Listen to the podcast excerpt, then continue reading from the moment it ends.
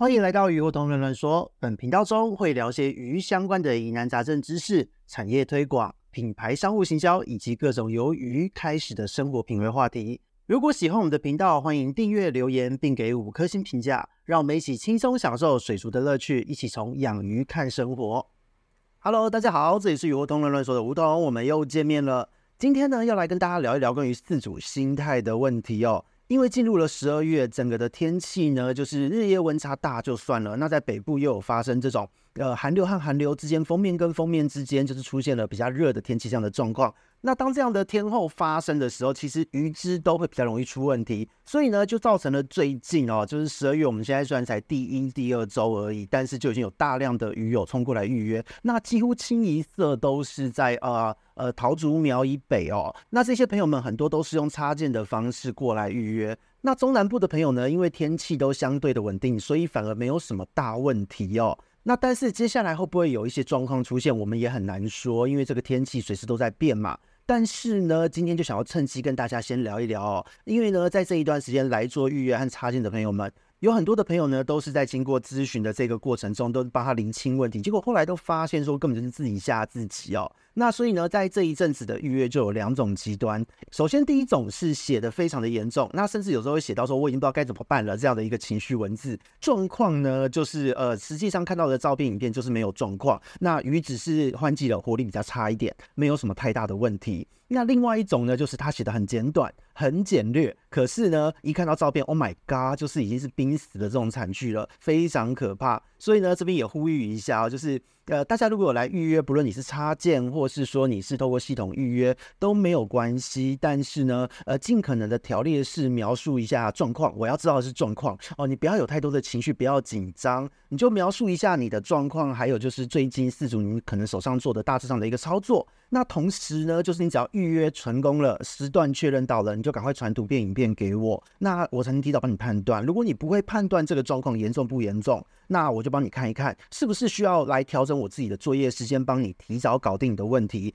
因为呢，我相信每一个来预约的朋友，在现在开始要写一些就是呃咨询前的须知。我相信当你看完了整个的须知表单之后，基本上呢，你都是有咨询的一个概念，你也是非常的重视这一条鱼，才会跟我做接下来的咨询。所以呢，给予相对应的回馈，尽全力做协助，我觉得是我应该要做的一件事。所以你千万不要客气，也不要等哦，你只要预约成功跳出来的，赶快就传照片、影片给我就对了哦，千万就是不要拖。在养鱼的世界里面哦，因为我们必须要跟时间赛跑。如果你错过了这个所谓的黄金的操作时间，可能几天甚至几个小时就可能会造成不可挽回的一个后果。所以呢，请尽快预约完成就发照片影片给我，我才能够弹性调整你的时间哦。所以这个部分要跟各位先在开始前呼吁一下。那再来呢，进入我们的主题，就是呢，在预约的时候沟通这个是一件事。那重点呢，是在这一段时间的咨询之中呢，就是除了一些比较极端的，就是刚刚说的这两种极端状况之外，有很多的问题呢，真的就是来自饲主自己所造成的。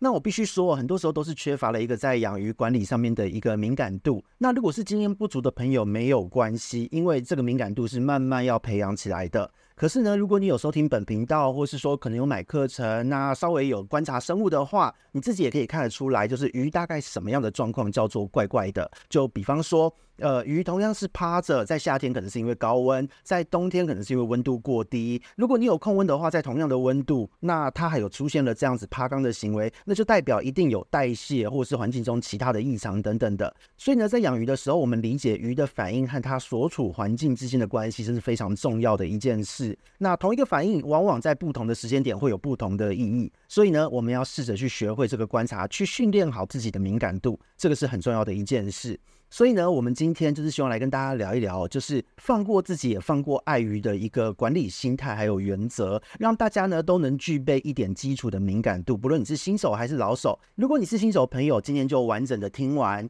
好好的把这些观察重点学习起来。如果是老手朋友们，就当做是提醒一下，也许会有疏忽掉的细节。所以这一个部分就是今天要带给大家的一个内容。那首先呢，讲到观察鱼这件事，我们一定要把握一个最大的前提，不管发生什么样的一个状况，这个前提都是不会被动摇的。就是呢，我们一定要认知到，不管呢你有没有控温，你养鱼的环境如何，你养在室内还是室外，淡水鱼还是海水鱼都没有关系，你就是要接受一个现实。那这个现实的内容就是，鱼是水里面的生物嘛，它就住在水里面。那水中生物的活动状态，它跟气候的变化有密切的关系。这个我们多次都有一直在强调过，今天再次重申，这个现实我们一定要接受。如果呢，你认为养在室内就没有关系的话，大家可以换个角度想哦。那养苏虾、养水晶虾的朋友早就超好养，早就随便养随便生了哦。那当然，现在有很多的老手、老玩家、老朋友们都可以养得非常的好。可是实际上，如果你不懂这一层关系，你会发现在换季的时候，明明水没有什么状况，但是虾子就已经出状况了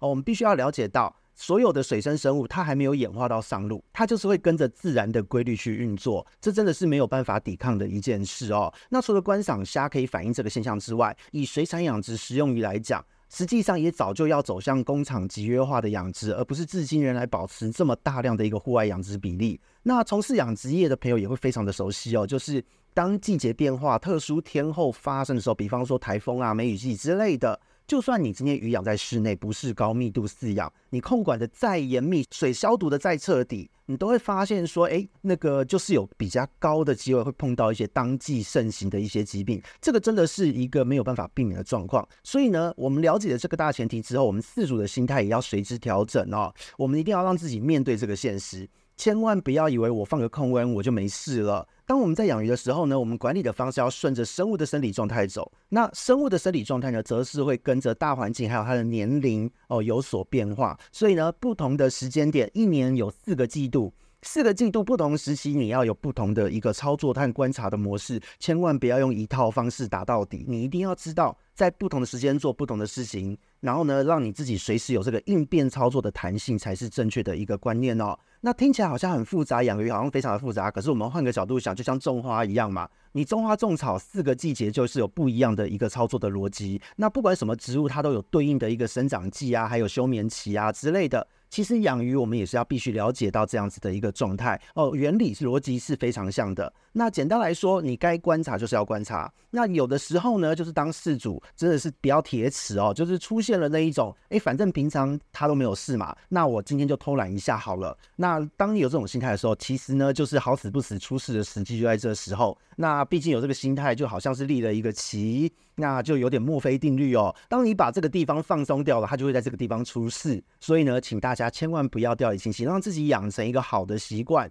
在养鱼的过程是非常重要的一件事哦。那接下来就要跟大家讲了，当我们理解了这一个养鱼的大前提，再来就是我们心态方面也准备好了哦，就是我们知道都一定要观察，一定要顺应着这个大自然的变化去操作。那接下来呢，就要告诉大家几个观察的重点原则了。你只要呢能够把这些原则抓住，那你也就可以很好的抓到你跟鱼之间的平衡，因为呢放过彼此真的很重要。如果你们不放过彼此，你看着鱼，你焦虑，结果你弄到鱼也跟着焦虑，那就是两边在互相伤害，这真的是大可不必哦。所以呢，在今天就跟大家讲一下，在冬天最基本的管理原则是什么哦。首先第一个，你每天呢，就是你还是要去鱼缸前面晃一下，不管你有没有控温哦，你还是要看一下鱼况，看一下水的状况，就是你看一下泡沫有没有容易散掉，还是它在水际的这个部位，就是水面跟鱼缸壁的交界处，泡沫都不散。然后呢，同时也要看一下藻类和菌膜的状况如何，有没有哪一些藻类原本没有的忽然大量增生，有没有菌膜原本也没有的忽然也大量增生，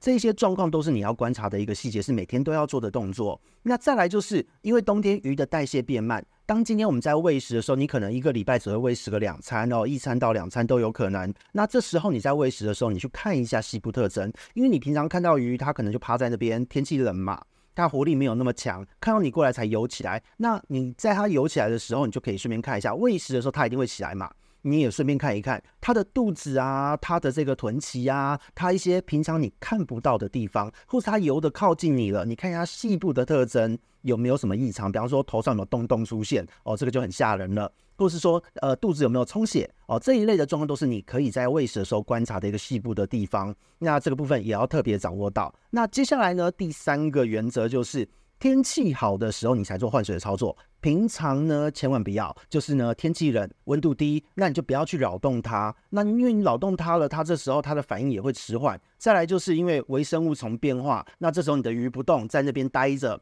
那这些小生物都会跑去找你的鱼的麻烦哦。所以呢，这个部分要特别注意到。那再来第四点就是，呃，在农历年前哦，以今年二零二三年的尾声，然后接着要到呃二零二四年，那原则上呢，我们都会希望在这个大雪的节气前后。就是开始停止这一个所谓的营养过度补给的这个操作。那但是呢，恢复的时间会在什么时候？就是在所谓的一个农历年前那段时间。通常会在立春的前一到两周就可以恢复补养的一个动作，因为呢，它的内分泌已经差不多平衡了，生殖腺该发育的、该转化的能量也都转化的差不多了，所以呢，这个时候你让你的鱼休息，接着在立春再做营养的补给，这个部分是很重要的一个操作时间点。那再来呢，就是你要记得在大学这一段时间呢，因为原虫会稍微强势一些，那细菌会弱势一些，所以呢，这时候如果你有补充营养的话，你的缸子环境请记得千万不要太复杂。如果你今天是水草缸一。堆造景或是绿材很多的鱼缸，请你就千万不要补给，会是比较好的一个做法。否则你有补给了，不论是散溢在水中的，或是它排泄出来的这一个粪便，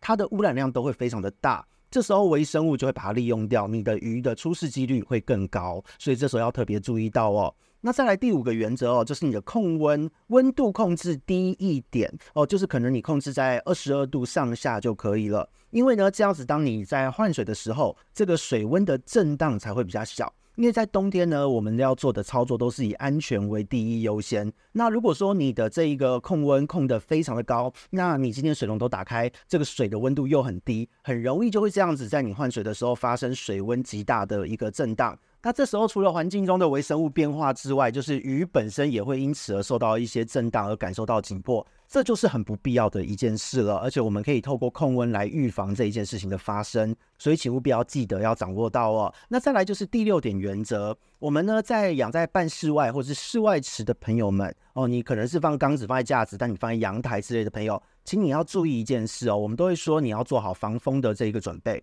那防风呢是不要让风直接吹到你的鱼缸，可是呢防风不是要你包得密不透风哦，把鱼缸整个包住裹住，那个水面用保鲜膜封住之类的，呃，除非有杀虫剂要喷洒，那个最近南部登革热还在消毒中，如果有这样的状况，你才包那一下下，因为呢，维持放鱼缸环境的通风很重要，鱼缸的这一个气体它是要维持跟空气的接触和交换的，所以呢，如果你是在半室外或是室外空间养鱼的朋友，请记得你做好防风。但是呢，你的鱼缸的水层表面还是要让它维持既有的一个通风，否则的话呢，在这样的环境真的会更容易生病，不论是水霉或是细菌性疾病，在一般冬天不会那么过度强势的东西，都会因为不通风而导致这一些东西滋生。这个部分请要特别注意到。所以呢，我们讲到这边，只要你有注意到以上我们讲到的六个原则、操作原则，大致上你都能防范于未然。就是呢，出现异状你也都能观察到，能够及时的处理。那接下来呢，也要跟大家讲一下，所谓的异状到底什么样的东西叫做异状？那这边呢，就跟大家讲一下了。最简单的逻辑，我们一定要看水和鱼两个部分拆开来看。水的部分呢，你发现水的颜色忽然间变浑浊了。或是水本来没味道，忽然有味道了；或是呢，泡沫一夜之间变很多了，泡沫都不散了。这个部分都是一个水的异常的一个迹象。所以呢，如果这些现象有发生两个以上同时发生，那就是代表你要赶快换水了哦。这个部分就不要等，尽快处理它就对了。那再来是鱼的部分哦，就是呢，本来有活力的，忽然变得没有活力了。哦，它本来该出来的时候都都都还会出来的，忽然间不出来，躲在那边，然后颜色可能变得怪怪的，通常都是异常的表现。那如果说它是单纯的就是本来不爱动的，依然不爱动，然后呢，食欲就都不太高，那这也许没有什么问题，因为就是冬天嘛。可是呢，你要观察的就是它如果身上忽然间充血，或是它一样不爱动，但是变得很喘。那就绝对是有问题了，所以呢，请注意一下，食欲低下、活力不佳。如果整个季度都这样，没有问题，可是身上的异常状态，你一定要观察到。那再来就是讲到异常的东西哦，就是身上长了怪东西，你一定要能看得懂。比方说身上忽然毛毛的，哦，可能是水霉感染了；忽然出现血丝，可能是细菌感染了。再来就是有出现一些白色的点状物或是一层粉状物包起来，当然就是梨形啊、白点啊，或是胡椒病这一些在冬天常见的一些原虫疾病，都会在这一段时间都有可能会出现。那再来就是趁鱼在游动的时候、喂食的时候，你要观察到的一些细节，请你要观察这一些平常不会看到的，包含我们前面有讲到的腹部的表面是否有异常的充血泛红，然后呢，你要看尾鳍的下端，还有就是呃臀鳍和腹鳍。是不是有发白或发红充血？还有肛门口哦，这个泄殖孔的部分是不是有肿大有泛红？这个部分也都是一个要观察的重点哦。所以呢，水的部分、鱼的部分你都要分开看，而且要养成习惯，就是你每天观察的时候都是要观察这一些重点。那如果它不动，然后但是一切的状态都正常，呃，就是单纯的活力下降，那没有关系，你就不要喂食，不要去干扰它。如果你觉得它怎么不动，然后就拿个东西去戳它的话，诶，没事也真的会给你戳出事，因为你以为你只是戳它一下没什么，可是对它来讲，它活力已经减低的状况，免疫力什么都很低的状况之下。他这时候还要为了因应你的操作，因应你的你的戳他这一下，他可能会紧迫，可能会有内分泌要重新代谢。再来就是在这么冷的环境，他需要去行动是非常消耗能量的。那更不用说接下来还要把这些体内就是呃紧迫荷尔蒙啊，有的没有的全部都代谢掉。所以你的一个动作对他来讲会是很不好的一连串反应。因此呢，千万不要贸然的在冬天没事去乱戳你的鱼哦。这个部分，请我们所有的饲主朋友们都一定要记得哦。因为呢，这几天在来咨询的朋友，真的有不少是没事去乱戳鱼，然后戳没有事的被戳出事情来，整场咨询就变得好像我是透过骂这个事主来让这个鱼得到解脱，让这个鱼可以好好的度过冬天哦。那这个真的不是很必要，所以请大家就是高抬贵手哦，放过这一条鱼，也放过自己，这很重要。所以呢，我们讲到这边哦，进入结论了。我们只要掌握到所有的大方向操作原则，那单纯的活力下降，通常只是季节因素嘛。那我们不要忘记鱼是变温动物的本质，它们就是还没有进化到上路哦，走到陆地上，它们本来就是跟自然关系很紧密。所以，饲主朋友们。看到鱼不吃，别紧张，也不要在冬天去戳它，你就是给它干净的环境，接着维持二十度以上的温度，大部分的鱼种都能很好的度过这个冬天。那你只要在夏天、秋天呢，有好好的照顾它，经过这个冬天的这个催化呢，到了春天，通常鱼只会有非常好的一个繁殖表现。那所以呢，希望大家都能够放轻松，养鱼其实可以很惬意的。你可以看着它发呆，互动都非常好。可是不是要你看着它自己焦虑就去乱戳它，弄到它也很焦虑，这样子就会失去养鱼的本意，变成在互相伤害哦。因此呢，希望大家都能放过自己，放过你的鱼。那么这里是鱼博通的梧桐，我们下次见，拜拜。